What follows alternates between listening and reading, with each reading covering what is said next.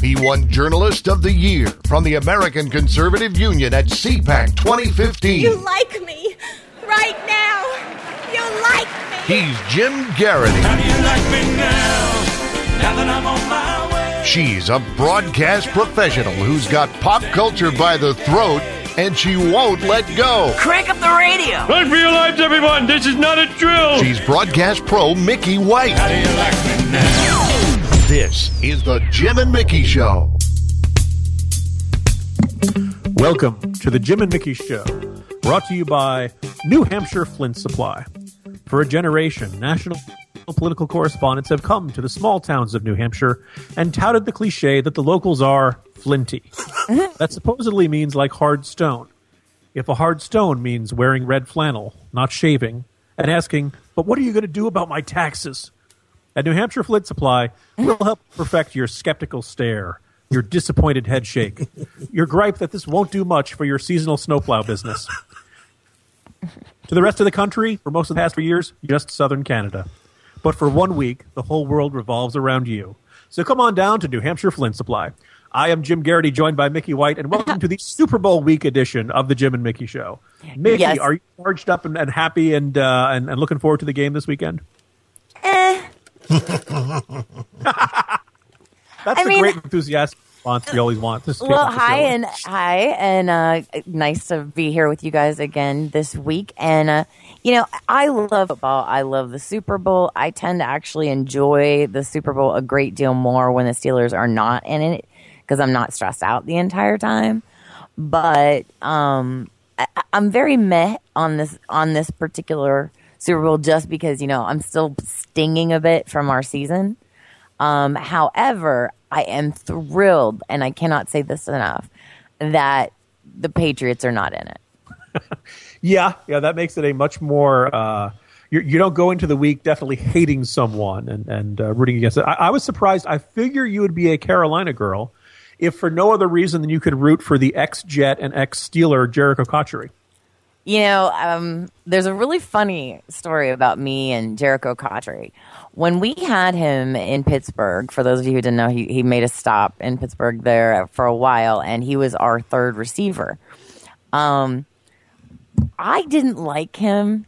I found him to be very unreliable. Like, he would make one catch and then drop 10. But and the thing about it is everybody else loved him because they found him to be clutch. Like, he was the guy we went to on third down when, Antonio's double covered or and that time Emmanuel Sanders was there as well. And I came up with the nickname for him that really wasn't a nickname so much as Effin' Cotchery, only I didn't say Effin'. And so, every time he did something good, all of my friends would start saying it as well because they're like, see, dumbass. But I just, I don't know. And I see him playing now, and it's so funny because I still say it every time he makes a catch. And it's just like a very odd tick that I have apparently associated with Jericho Cotchery. I cannot say his first name, but I can say Effin' right before it. And so he has that impact on me. However, I am a huge fan of Cam Newton. And to be honest, I'm a huge fan of Peyton Manning. So for me, it's a win-win really here. There's no loss for me. I'm kind of bummed because Peyton, last hurrah, there's no way he's coming back next year. He moves too slow and his knees hurt too much. Here he is in the Super Bowl without the Patriots, and you'd think that would give him a legitimate chance to win his last great football game of his great career. But no, he's up against Superman. It's just not fair. Superman for the NFC. You always have to have that caveat in there because the NFC is so sketched. You never really know if the team's any good until the Super Bowl. Oh, I think 15-1. I think they're pretty good. I'm not suggesting, but there's a lot of coaching that goes into that to get to that point. Decisions that are made throughout the season, and let's face it, they basically ended up with I guess it would have been 6-7 freebies this year. I'm considering their division. That's all I'm saying. I'm stunned that every time I turn on sports radio, driving around in the car, It sounds like, according to, it's usually ESPN radio hosts, they make it sound like the entire country is filled and teeming with Cam Newton haters. People who just sneer at him, look down on him. They very often make it sound like it's driven by racial animosity or something. I got to tell you, I'm a Jet fan. I don't pay a ton of attention to the NFC. Do people hate Cam Newton? People like are jealous of Cam Newton, in my opinion. It's my understanding the quote, Cam haters don't like the way that he showboats. Well, here's the thing. He is really enjoying. I don't mind someone who celebrates the game. If it gets to the point where it's rude or offensive to the other players, we went through this whole thing, as you will recall, with Terrell Owens and the weird things that he did on and off the field. Keyshawn Johnson, Deion Sanders. Chad Johnson. It goes on and on and on, right? Everybody has had their own Super Bowl celebration or touchdown celebration rather. And everybody's had their own, time in the sun to take a beating for it, because basically what ends up happening is you've got now Carolina's winning for the first time in years, really winning. And that's when you start to get people, I think, that hate your team. They don't hate you if you're losing. Nobody hates the Browns. I was going to say, is the idea that he does pity. He doesn't have the decorum we associate with a Super Bowl quarterback like Jim McMahon. The respect for the game that.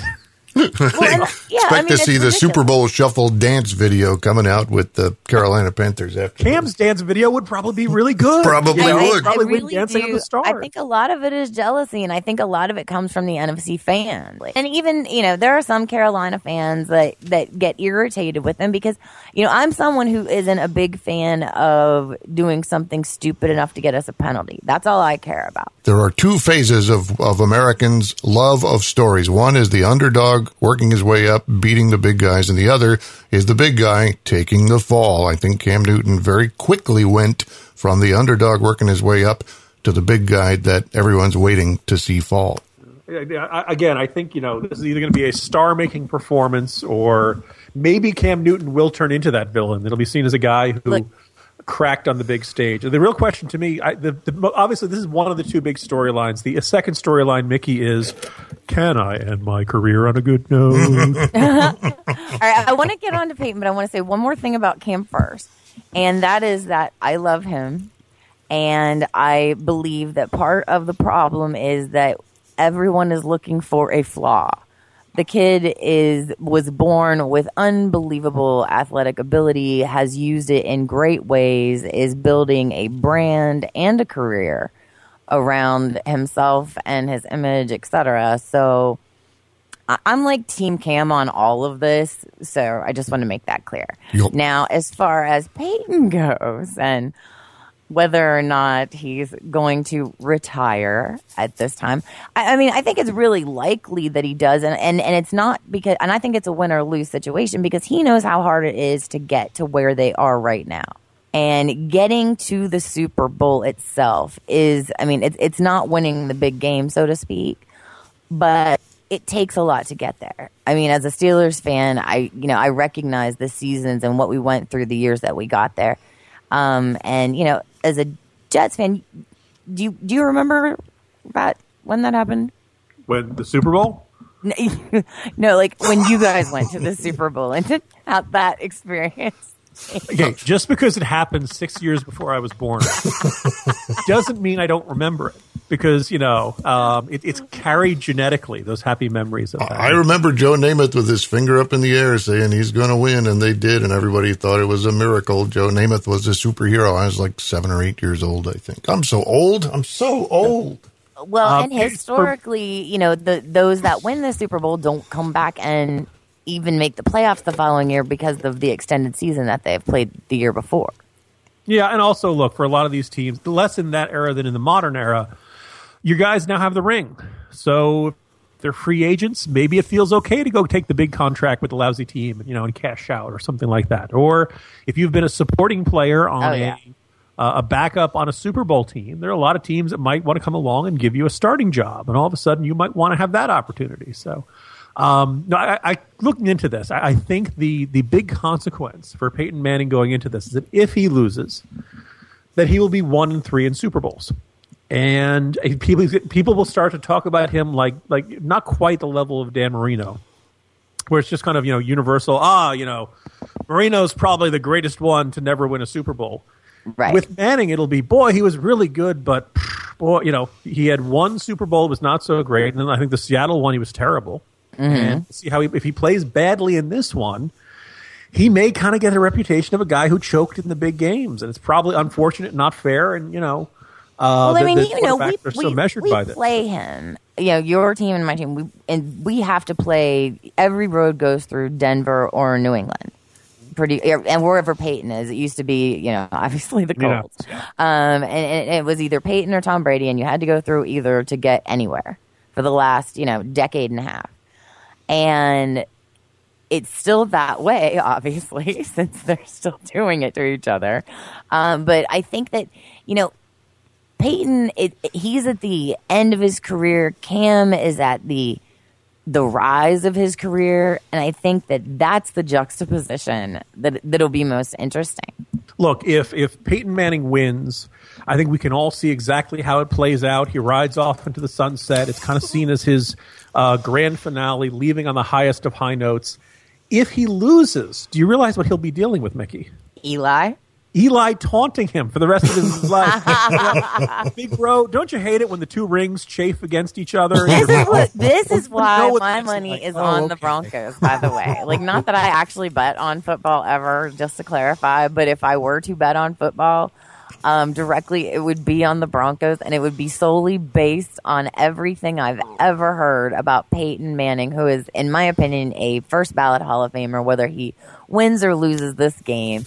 Is that he is the most competitive person on the planet, and that's on and off the field. I can only imagine what Thanksgivings have been like for him over the last several years. I'm trying to think whether it was better the first time I beat Brady or the second time I beat Brady. Exactly. Man, that, you're that guy who always gives you fits and you have a tough record head-to-head against? Man, let me tell you, big bro, that was it. All I can say is if Peyton wins and both of the boys end up with 2 Super Bowl rings each, there will be scientists sneaking into Archie Manning's home at night trying to steal his DNA.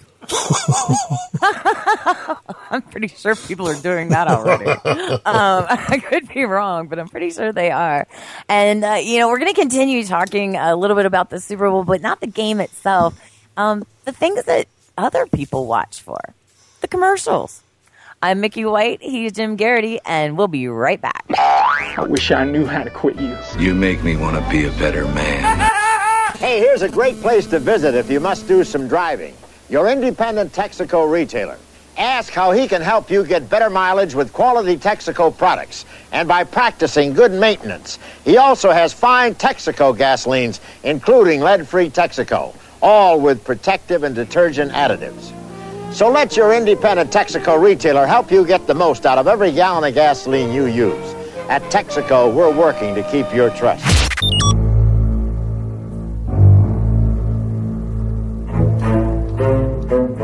Welcome back to the Jim and Mickey Show. We were just talking about, in the last segment, the Super Bowl, or the NFL finale, if that suits Roger Goodell appropriately. Generic final game.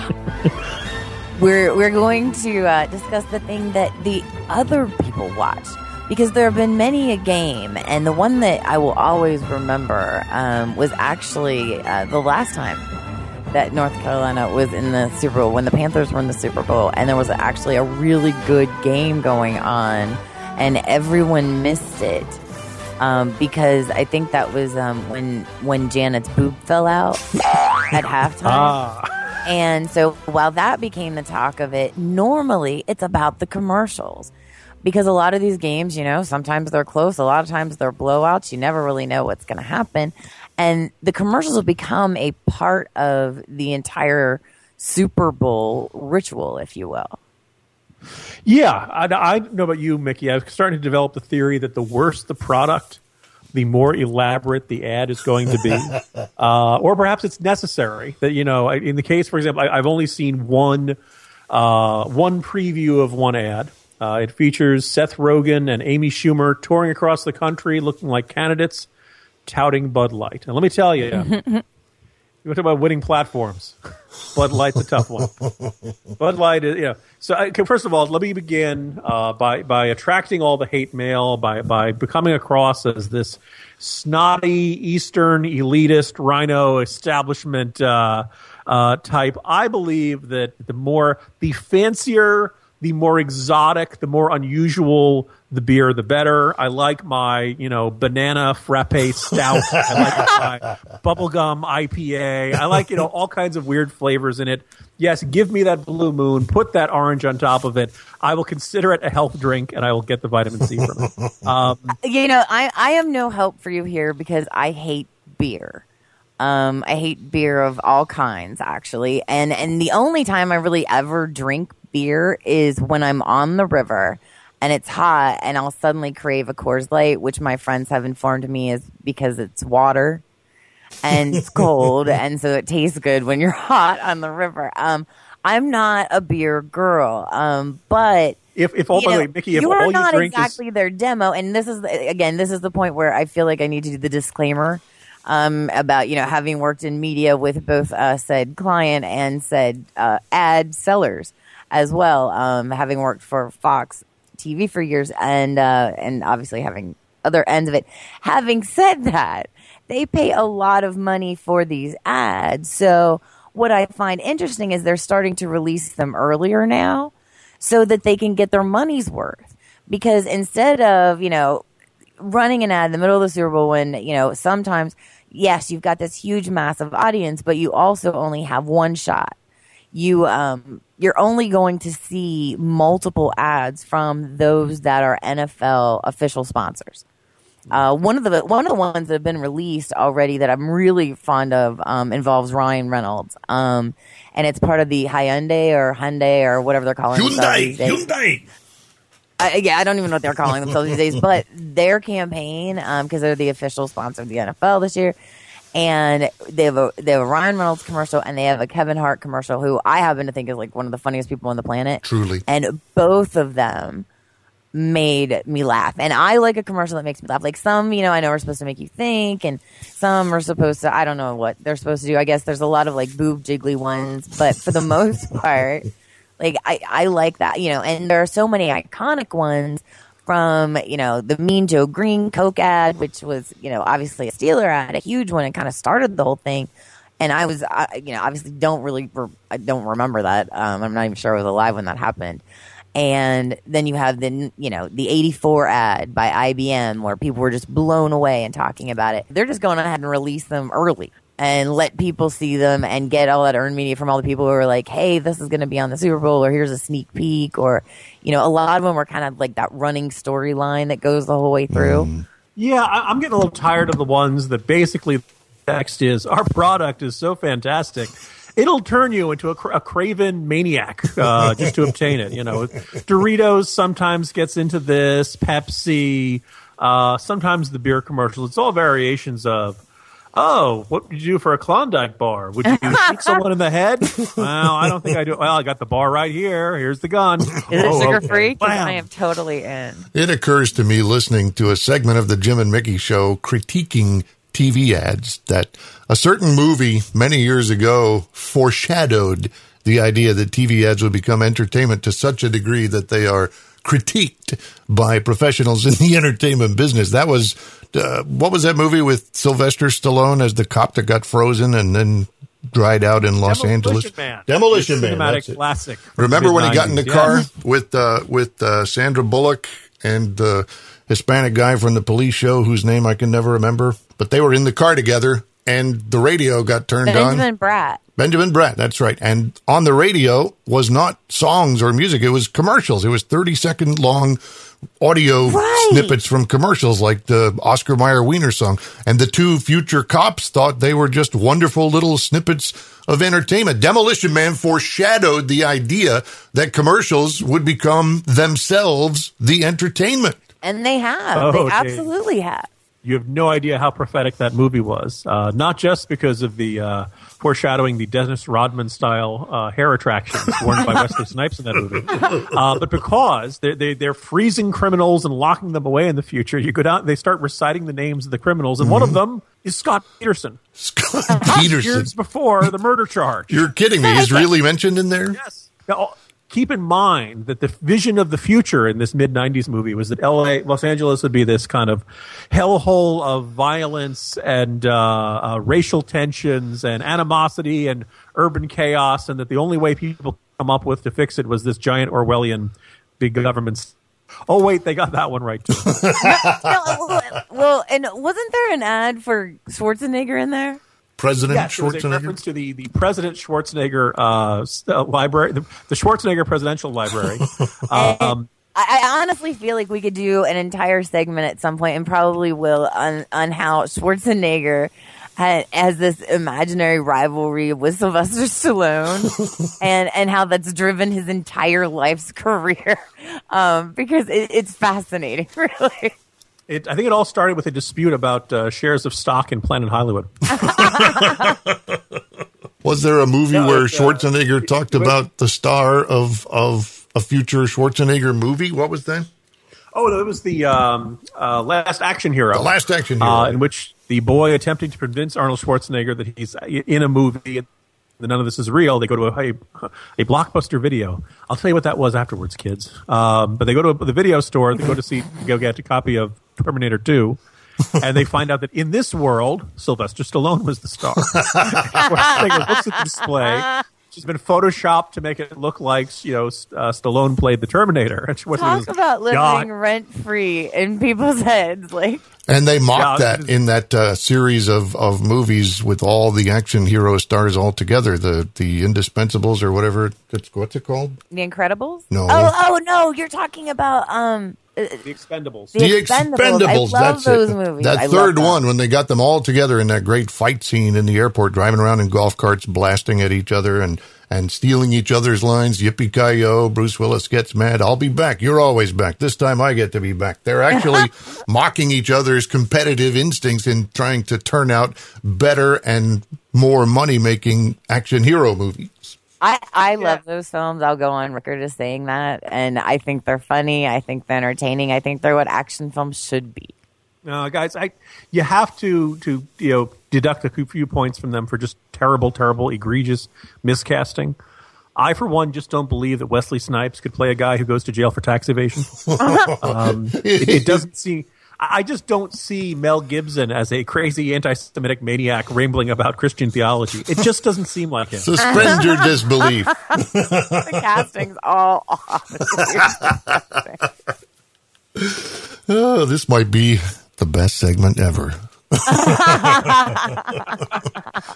But we went off the rails a long time ago, like Indiana Jones and his friends riding that mine car down into the tunnel. Yeah. So this is exactly what you should be thinking about when you watch those Super Bowl ads Sunday.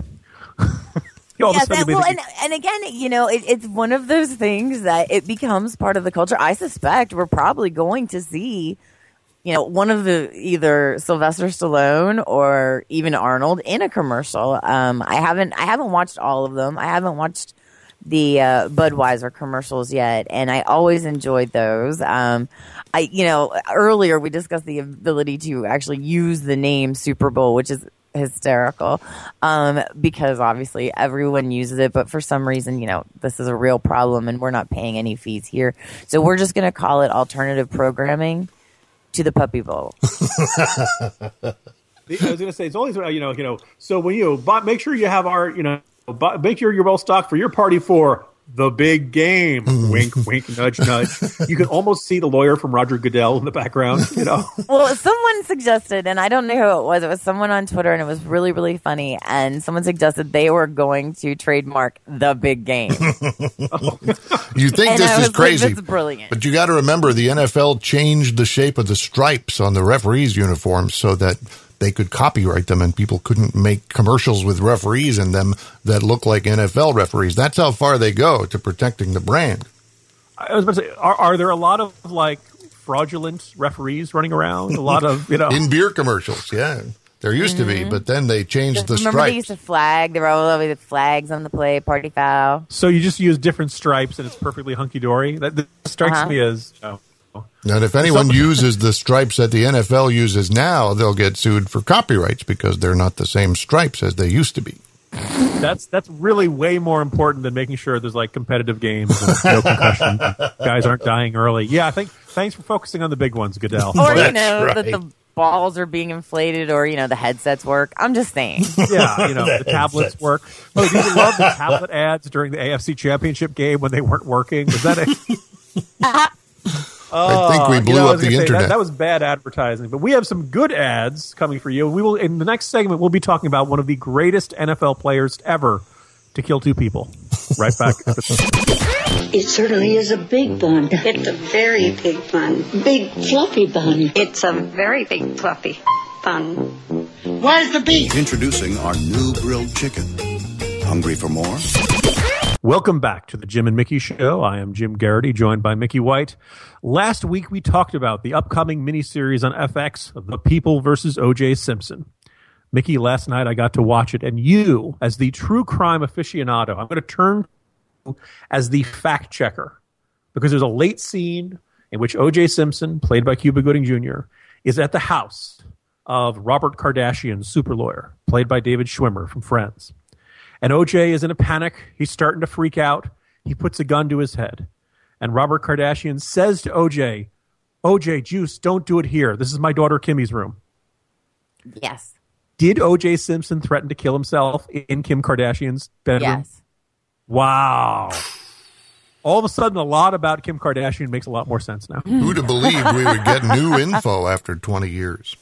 Yeah, and that's one of the most interesting things about it is that while the case is definitely a focus, it's more about understanding, or at least the first episode is more about understanding like the setup, the area, the time frame. This wasn't 2016. This was 1994. This was 2 years after the riots. They're quick about setting up, you know, the interaction between the attorneys because they've worked together before in other cases, and you can see already the drama building, and they haven't even hired all the lawyers yet. I was surprised how much I enjoyed it, and I think you made a very good point. The show begins with just 2 minutes of news reports and footage of the LA riots from 1994, and all of a sudden a jury decision which seemed inexplicable certainly to a good chunk of white America at the time, makes a little more sense, if not the right decision. That if you're mad as hell about how the police are treating members of your community, you think the police are illegitimate, you think the police are abusive, then maybe you might take your chance on a jury to, you know, effectively give a middle finger to the system. Now, at that point, you're putting a murderer back out on the streets, which strikes me as a pretty big and consequence of that. But with very quickly, I was struck by how well it took you back and how much all of these actors who were kind of used to seeing in other roles, like David Schwimmer shows up. Mickey, I'm sure you're thinking Robert Kardashian. I was going to say, yeah, you're like the first time you see him, like, oh, there's Ross. But within a few moments, it's, you know, it turns into the lawyer, and Travolta is like there's something kind of strangely amusing and compelling about him as Shapiro as just this like ultimate. Well, and I think that that's the other part of this is you're seeing that each of these players in The People versus O.J. Simpson had their own agenda, and I think the question is going to ultimately end up being who was really looking out for O.J. because we've already discovered that his original attorney allowed him to speak to the police and did so without an attorney present. Now, that is something that, you know, maybe even 10 years ago, people would be like, you know, but he's innocent. Why wouldn't he do that? In the age of making a murderer, the timing could not be more well planned for the release of this. Especially if they're just looking for a shift in the culture and the idea, because I mean, obviously he was acquitted, but we know what happened after that, and no one really ever believed that the jury made the right decision. And I'm really curious to see the journey they take us on with this, because I, as you know, have a problem with the way that the initial investigation was done, because they really didn't do the interviews and things that I would have liked to have seen done just for my own clarification. That's why they call it reasonable doubt. They just didn't look at anything else. They got that tunnel vision thing going on. And I think in now the age of making a murderer, so to speak, people are more quick to think, wait. He sat down and talked to the cops who, you know, obviously the LAPD, not known for their best behavior at this particular point. And in fact, you know, post the O.J. Simpson trial, there were others that were brought in and released. And, you know, there were a lot of problems in the LAPD at that point. Well, also the opening kind of scenes, or at least this first episode, makes clear, yes, the LAPD did have a certain lighter touch when it came to celebrities. So there clearly was this kind of understanding about how they were going to handle certain high-profile cases and figures, and this really comes back to bite them throughout this. That at one point Shapiro said, "Oh, we're going to bring him in. You don't have to send anybody. We will show up at the police station on time." And it becomes fairly clear from his actions he never had any intention of, certainly had no intention of getting him there on time. Right. They were going to drag out the process of putting him in the police custody as long as possible, which led to, I thought it was very interesting, they ended on the beginning of the police chase and the white Bronco. That was a now I'm actually, like, the funny thing, I know exactly what happened. We know exactly how this story ends, and yet we're learning enough along the way that you're kind of like, okay, no, I want to see what happens next. What do you think about the portrayal? And it's my understanding, you know, interestingly enough, obviously, fairly close to reality portrayal of Marsha Clark up until this point. I keep back in 1994 to today. I feel kind of bad for these prosecutors who had what struck me as a winnable case. Some might even argue an open and shut case. Who really had no idea what they were headed into. Just walked into the buzzsaw. Just had, you know, were completely unprepared for both the court of public opinion and how that was going to be fought, and also the court in I think it's almost, I think they're fairly sympathetic figures. But you kind of, you know, at this risk of sounding, right now, who are you sympathetic with? I was surprised how much I found myself sympathizing with OJ. And how much he seemed like a guy who was a basket case and about to, you know, come apart at themes. Now, I concur, by the way, with your assessment that Cuba Gooding Jr. needs to lower his voice about 2 octaves. Just, you know, he's not, you know, he look okay, but he just doesn't sound like, you know, what we heard of O.J. Simpson over all those years. But I guess now looking at from hindsight, we know he's going to get off, and then we know that later on he's going to end up going back to jail anyway on separate charges. So there's kind of a sense that if you think he's a bad guy, justice was eventually done. But that this is the moment. Have you ever heard Don Henley's song about the devil coming to L.A.? No. In the Garden of Allah is the name of the song, and it's about the devil coming to Los Angeles. And the closing words are, the devil is downhearted because there's nothing left for him to claim. Meaning that L.A. is now completely corrupted. There's nothing left. There are no innocents anymore for him to try to tempt. And the whole – like, he's won and he's bored and there's nothing there. That's kind of how I felt about L.A. and the entire, you know, situation out there at the end of the O.J. Simpson trial. And so I kind of feel like this. We know this is a tragedy. We know this is a story which ends badly. This is the last minutes of The Departed. This is bad for everybody. So I'm not – yes, sympathetic. I'm not rooting for anybody in this, other than finally saying, "Oh, that's why Kim Kardashian's so screwed up." Didn't Don Henley have another song, "The End of the Innocents"? Wasn't that an Eagles song? Yes. He's kind of obsessed with that idea that the world is irretrievably corrupt. Yes, you're right. Actually, that one I remember, Dave. Very much. Yeah, Garden of Allah. You could just tell at one point the devil appears as an expert witness in a courtroom. And he says his lyric is, "I'm an expert witness because I say I am." So Don Henley watched the O.J. trial. That's a question. Probably better, but I pick up a lot of vibes of somebody who watched the O.J. Simpson trial and just basically said, this is it. This is the end of the justice system. The whole thing's a joke. The whole thing's twisted and corrupt, and I don't care anymore. I figured the jurors just nullified it because they had a pretty good idea that O.J. back on the street wouldn't kill any of them. Well, then there's that. As you guys know, I stand by the fact that whether anybody likes it or not, I think the jury made the right decision. I am going to be fascinated to see if this changes my mind. Do you? Okay, so let me put you more on the spot, Mickey. So do you think he killed the two people or either of the two people? Do I really have to answer this? Because you know what I get when I do this. I do not believe that all of the evidence, forensic evidence, supports the theory that the prosecution put forth. So, therefore, I would have to agree with the jury and find him not guilty. Okay, that's a little bit different in the sense that I would, I can see the argument that the evidence was not as clear as those of us watching from the outside saw it. Well, and I think that part of my problem is, and like I said, I don't like the fact that they didn't investigate any of other options or any other suspects, really.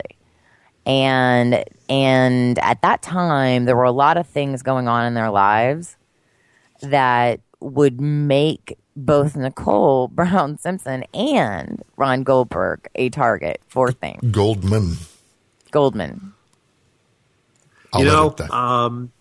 It's interesting. Here we are 20 years later, still dissecting it, still analyzing it. Maybe some of these questions will someday be answered. Maybe O.J. will catch the real killer, and it will turn out to be a caddy, depending on how much time he spent on the golf course afterwards. I just don't think that, and again, just based on the evidence as I have read it and what have you, it's going to be an interesting show, and maybe we'll do some updates throughout and kind of get some feedback from our listeners that are watching it as well and see what they are saying. Hit us up on our Facebook page with your thoughts on The People vs. O.J. Simpson. It's on FX, and it's on demand now. And you can find our Facebook page. It's facebook.com/Jim and Mickey Show. I'm Mickey White. He's Jim Garrity. And we will be right back. Ever need to rent a car fast? Nobody does it better. Hertz leads the others by far. Nobody does it faster for you. Hertz, the superstar. Nobody has more of what it takes to get you into a new LTD or other fine car faster. Hertz, the superstar. You jackwagon!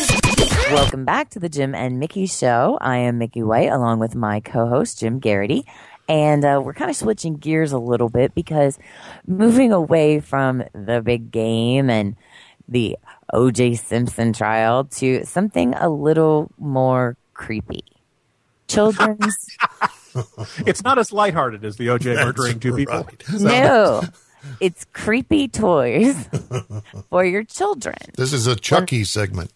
Yeah, well, here's the thing. I was one of those people who have a terrifying fear of dolls and talking dolls and dolls really in general. Like I'm not a fan. The boy. Yeah, I just don't. They freak me out. I always feel like they're looking at me. The ones that talk are creepy. And I never had like a Teddy Ruxpin or a cricket doll. My sister did. That one was I made her keep it out of my room. No Furbies. No anything.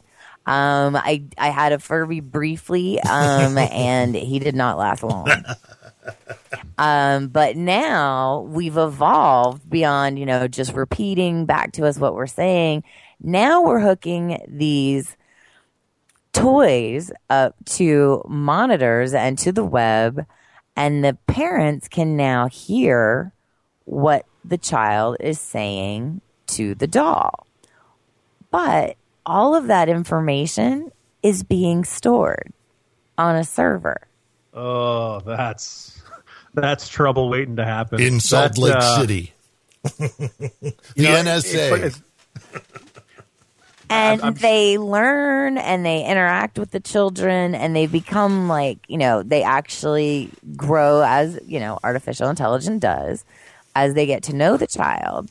But again, Then it is all uploaded to a server where the parents can watch. What's the worst that could happen with Skynet toys? This giant's computer storing, recording your children's actions and keeping it in a database and being able to predict its behavior. What's the absolute worst that could happen there? That cute little doll turns into a drone with 30 caliber machine guns. Yeah. Skynet. Okay, as someone who is happy that like Elf on the Shelf was not a thing whenever my stepson was little, because it creeps me out because it teaches kids about spying on each other. The idea of having little spy dolls and teddy bears and things. Jim, you've got two young boys. Would you buy them a G.I. Joe doll that uploaded to Skynet? My nagging fear is I'm wondering if I have, and as I've been recording this, there's more than a few toys that have been left around the house. And Mickey, they're all watching me. They've all turned in unison to look at me. You laugh now, but wait till they do it. No, I've been observed. Look, I was a kid who grew up and had about a bazillion Star Wars figures. Then the prequel comes along, and I noticed I got a couple of the action figures as gag gifts from my friends. It totally was gifts for other people. I totally wasn't keeping them and playing with them myself. Totally not. But they all came with like a little plastic platform that had a chip in it. And if you had the right accompanying toy, you put them on it and the figure would talk. And it was obviously because of the chip that had been, in this little platform that it walked around on. And if you had two figures together, they would interact with each other. And I remember thinking, oh, that's neat. And then I remember thinking, wait a minute. When I was a kid, I made them talk. Right. Like, wait, all of a sudden kids can't, Dad, I can't do the Yoda voice. Give me the chip that makes him, that louses up his grammar and puts the verb at the end of the statement. I hadn't even really thought about it from that angle, but yeah, it's like you created the back and forth conversation. Now the toys are playing with you. See why I'm so creeped out? Technologically gilding the lily. It's toys. You're supposed to play with them. You're supposed to, it does seem a little bit almost like the toy company is taking you by the hand and saying, here's how you play with it. Here are the things it says. Here's the things you have to do. And just, I look, in light of what we've seen in our voyeuristic culture, the number of times we've seen, the TSA images have been sent around. People have found recording devices and cameras in their vents and in changing rooms and stuff like that. It really feels like we don't need more cameras in our lives. We certainly don't need them in children's toys, and we certainly don't need that information and data being stored somewhere so that someday Mattel will know, all kinds of stuff about your kids. Well, it's Mattel. Who knows who's actually got access to that server? And the information being transported to your child, you're not necessarily in control of what the doll is telling your kid either. Okay, so here's a moment where I'm not sure whether I'm being paranoid or this is just who I am. Okay, so both a couple of daycare centers ago, currently a fine institution teaching my boys karate. You can either sign in and say, yes, my kids are here, or they set up a system where you just put your fingerprint and it scans your fingerprint and it goes and registers, these kids are here. I don't think I want my fingerprint data stored in some database, whether it's of karate club or mm-hmm. Happy Family daycare. Why do these people need my fingerprint data? There is a salon that I go to that does fingerprint data. And it freaks me out. And I remember going in the first time whenever they required it. And I was actually going to quit going to the salon. And they talked me into it through, I don't even know how. And when I took Mr. Bison there for a specific service, I thought that he was going to lose his mind. This poor girl. I'm like, is there any way you can just use my finger because it's already there and just say that he did it? Because he's not going to put his finger on that. I'm just telling you. Let's face it. That's not happening. We live in an age where your phone asks you, do you want to use your fingerprint as your password? And even though I said no, I'm well aware that my phone can take my fingerprints, and so I assume it already has. Right. It has. That's on. Look, first of all, do you remember, not that long ago in a spy movie, a fingerprint lock was really tough to get past?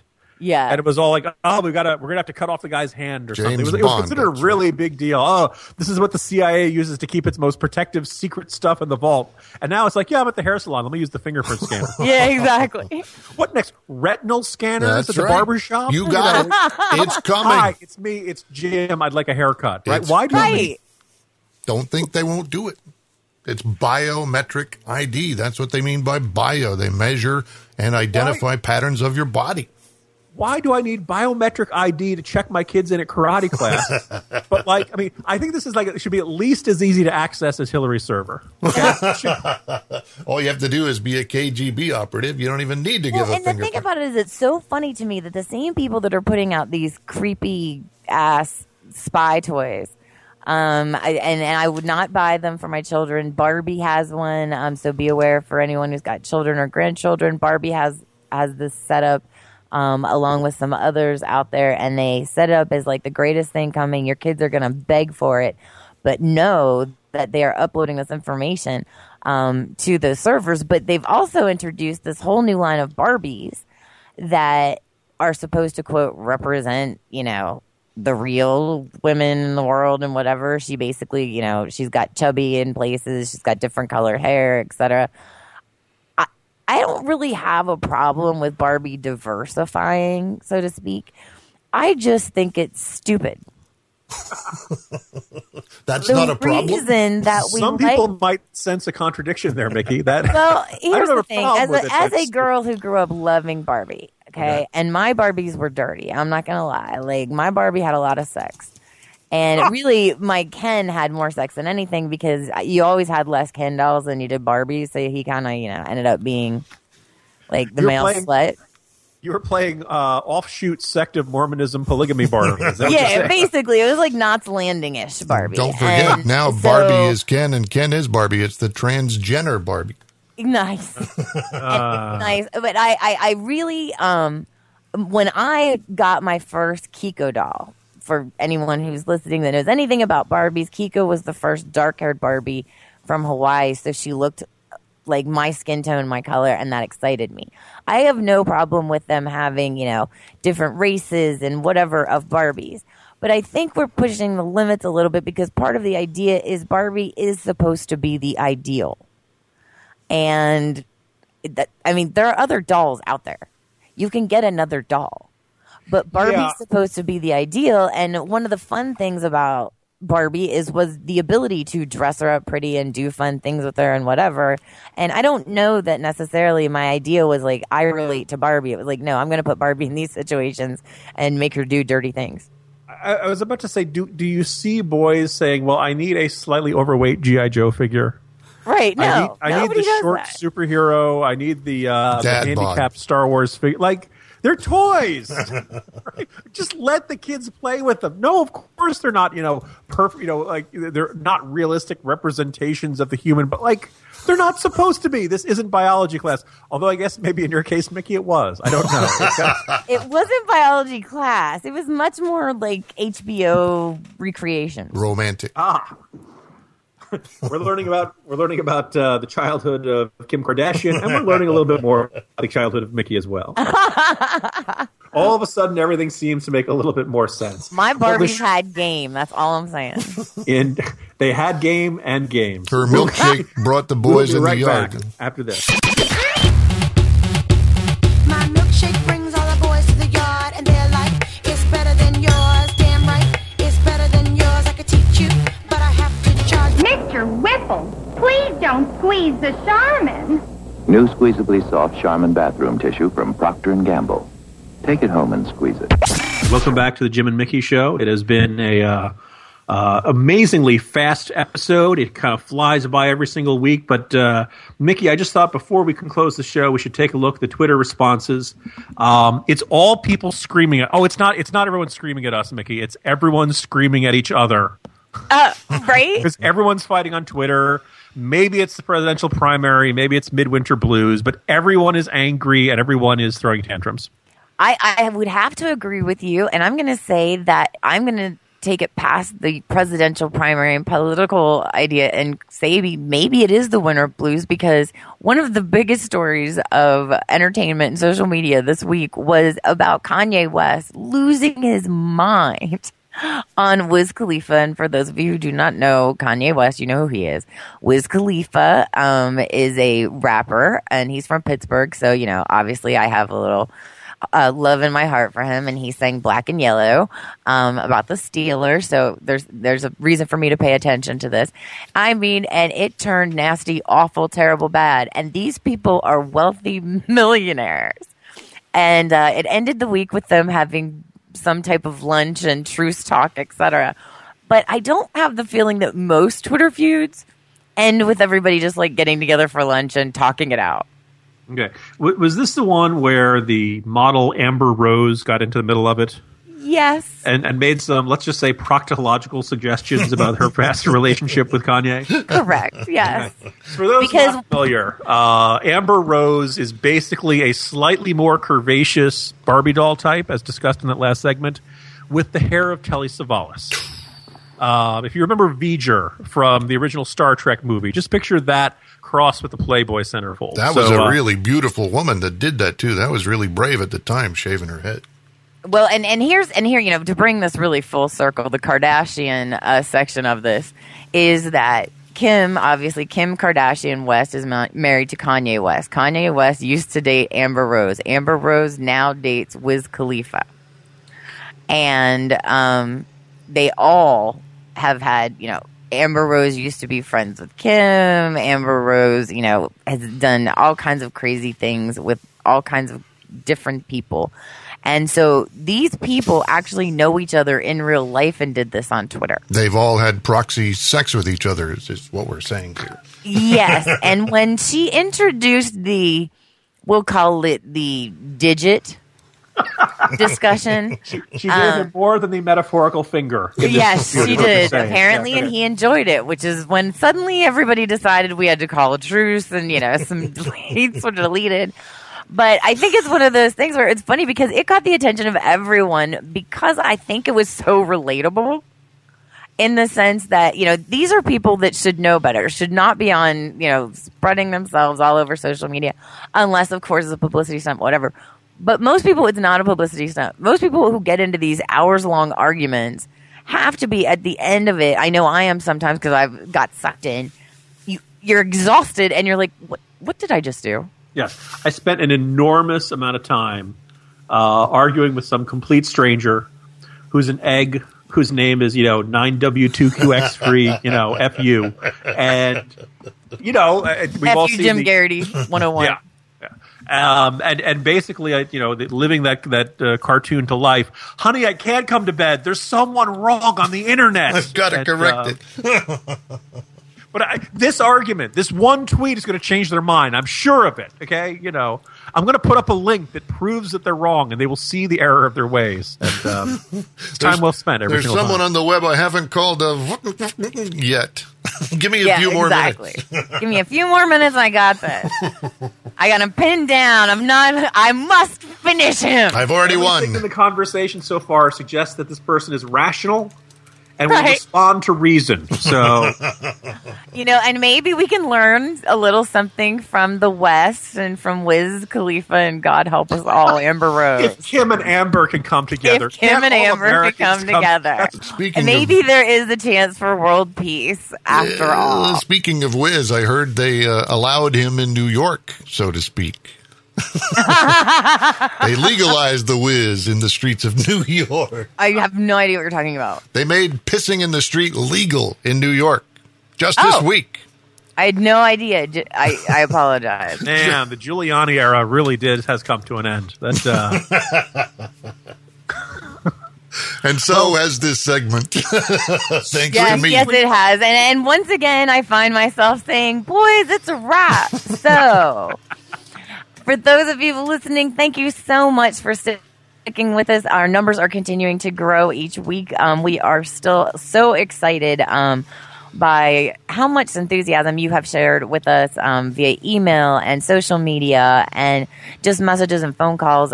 It's really great, and we know that you are sharing this, and I know that you're listening to us on either SoundCloud or iTunes or Spreaker or Roku or on your Google Play. And you can find us here every week at soundcloud.com/Jim and Mickey Show. And please do check out our Facebook page at facebook.com/Jim and Mickey Show. As we come to an end of another fantastic episode, I look forward to talking to you guys next week. I'm Mickey White. He's Jim Garrity. And you've been listening to The Jim and Mickey Show. Dun, dun, dun. Dun, dun, dun, dun. Super Bowl weekend. What is it? What it is football. Back last October, I believe it was, we was going to hold a tent service off at this college town, and we got there about dinner time on Saturday. And different ones of us thought that we ought to get us a mouthful to eat before that we set up the tent. And so we got off of the truck and followed this little bunch of people through this small little bitty patch of woods there.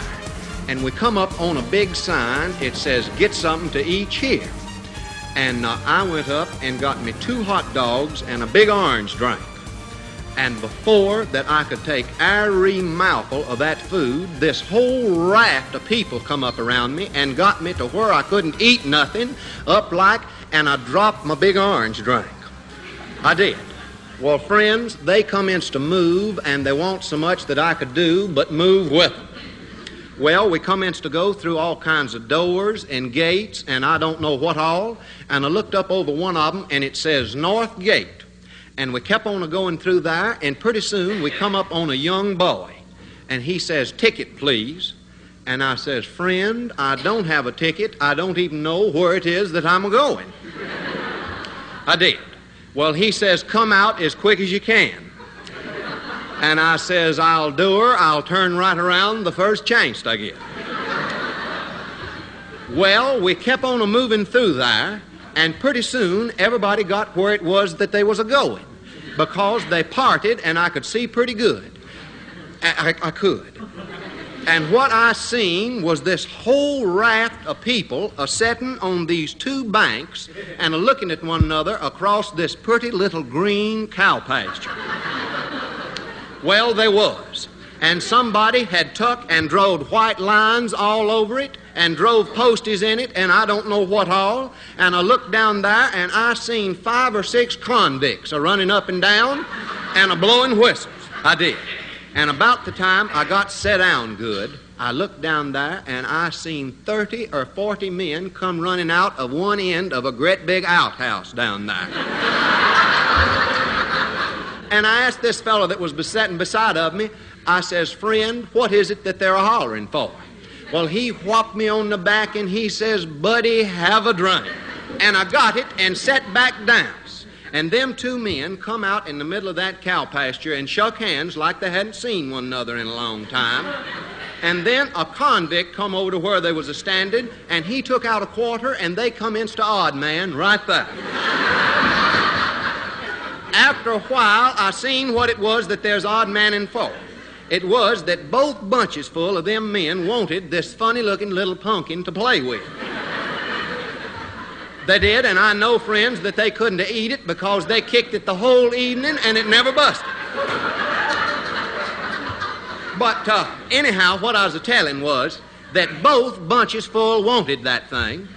And one bunch got it, and it made the other bunch just as mad as they could be. And, friends, I seen that evening the awfulest fight that I have ever seen in my life. I did. They would run at one another and kick one another and throw one another down and stomp on one another and grind their feet in one another and I don't know what all. And just as fast as one of them would get hurt, they'd tote him off and run another on.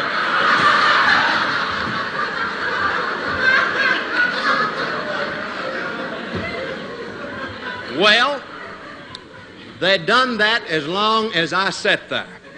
But pretty soon this boy that had said, "Ticket, please," he come up to me and he says, "Friend, you're going to have to leave because it is that you don't have a ticket." And I says, "Well, all right." and I got up and left. And I don't know, friends, to this day what it was that there's a doing down there, but I have studied about it. And I think that it's some kindly of a contest where they see which bunchful of them men can take that pumpkin and run from one end of that cow pasture to the other without either getting knocked down or stepping in something.